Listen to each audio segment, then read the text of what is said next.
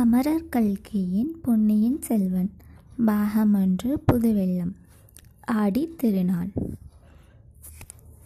ஆதி அந்தமில்லாத கால வெள்ளத்தில் கற்பனை ஓடத்தில் ஏறி நம்முடன் சிறிது நேரம் பிரயாணம் செய்யுமாறு நேயர்களை அழைக்கிறோம். வினாடிக்கு ஒரு நூற்றாண்டு வீதம் எளிதில் கடந்த இன்றைக்கு தொள்ளாயிரத்தி எண்பத்தி இரண்டு ஆண்டுகளுக்கு முந்தைய காலத்துக்கு செல்வோமாக. தொண்டை நாட்டுக்கும் சோழ நாட்டுக்கும் இடையில் உள்ள திருமுனைப்பாடி நாட்டின் தென்பகுதியில் தில்லைச்சிற்றம்பலத்துக்கு மேற்கே இரண்டு காத தூரத்தில் அலைக்கடல் போன்ற ஓர் ஏரி விரிந்து பறந்து கிடக்கிறது. அதற்கு வீரநாராயண ஏரி என்று பெயர். அது தெற்கு மேற்கில் ஒன்றரை காத நீளமும் கிழக்கு மேற்கில் அரை காத அகலமும் உள்ளது. காலப்போக்கில் அதன் பெயர் சிதைந்து இந்நாளில் வீராணத்து ஏரி என்ற பெயரால் வழங்கி வருகிறது. ஆடித்திங்கள் பதினெட்டாம் நாள் முன்மாலை நேரத்தில் அலைக்கடல் போல் விரிந்து பறந்திருந்த வீரநாராயண ஏரிக்கரை மீது ஒரு வாலிப வீரன் குதிரை ஏறி பிரயாணம் செய்து கொண்டிருந்தான். அவன் தமிழகத்து வீர சரித்திரத்தில் புகழ்பெற்ற வானகுலத்தைச் சேர்ந்தவன். வல்லவரையன் வந்தியத்தேவன் என்பது அவன் பெயர். நெடுந்தூரம் பிரயாணம் செய்து அழுத்து களைத்திருந்த அவனுடைய குதிரை மெல்ல மெல்ல நடந்து சென்று கொண்டிருந்தது.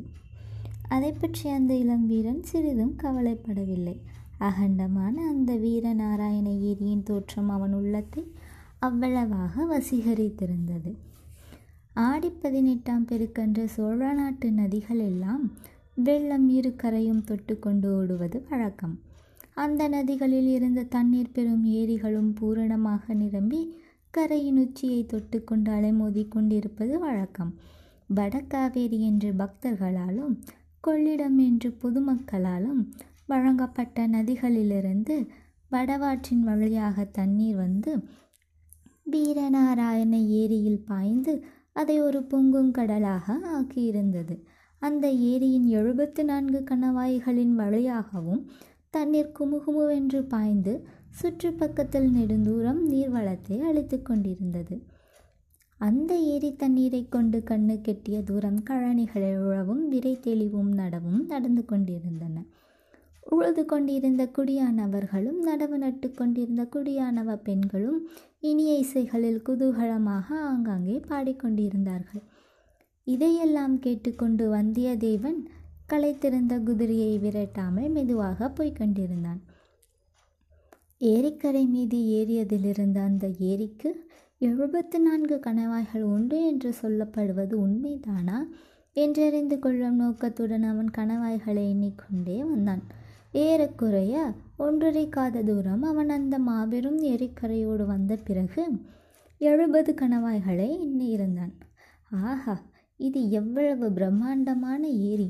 எத்தனை நீளம் எத்தனை அகலம் தொண்டை நாட்டில் பல்லவ பேரரசர்களின் காலத்தில் அமைத்த ஏரிகளை எல்லாம் இந்த ஏரிக்கு முன்னால் சிறிய குளங்குட்டைகள் என்றே சொல்ல தோன்றும் அல்லவா வடகாவேரியில் வீணாக சென்று கடலில் விழும் தண்ணீரை பயன்படுத்துவதற்காக மதுரை கொண்ட பராந்தகரின் புதல்வர் இளவரசர் ராஜாதித்தர் இந்த கடல் போன்ற ஏரியை அமைக்க வேண்டும் என்று எண்ணினாரே.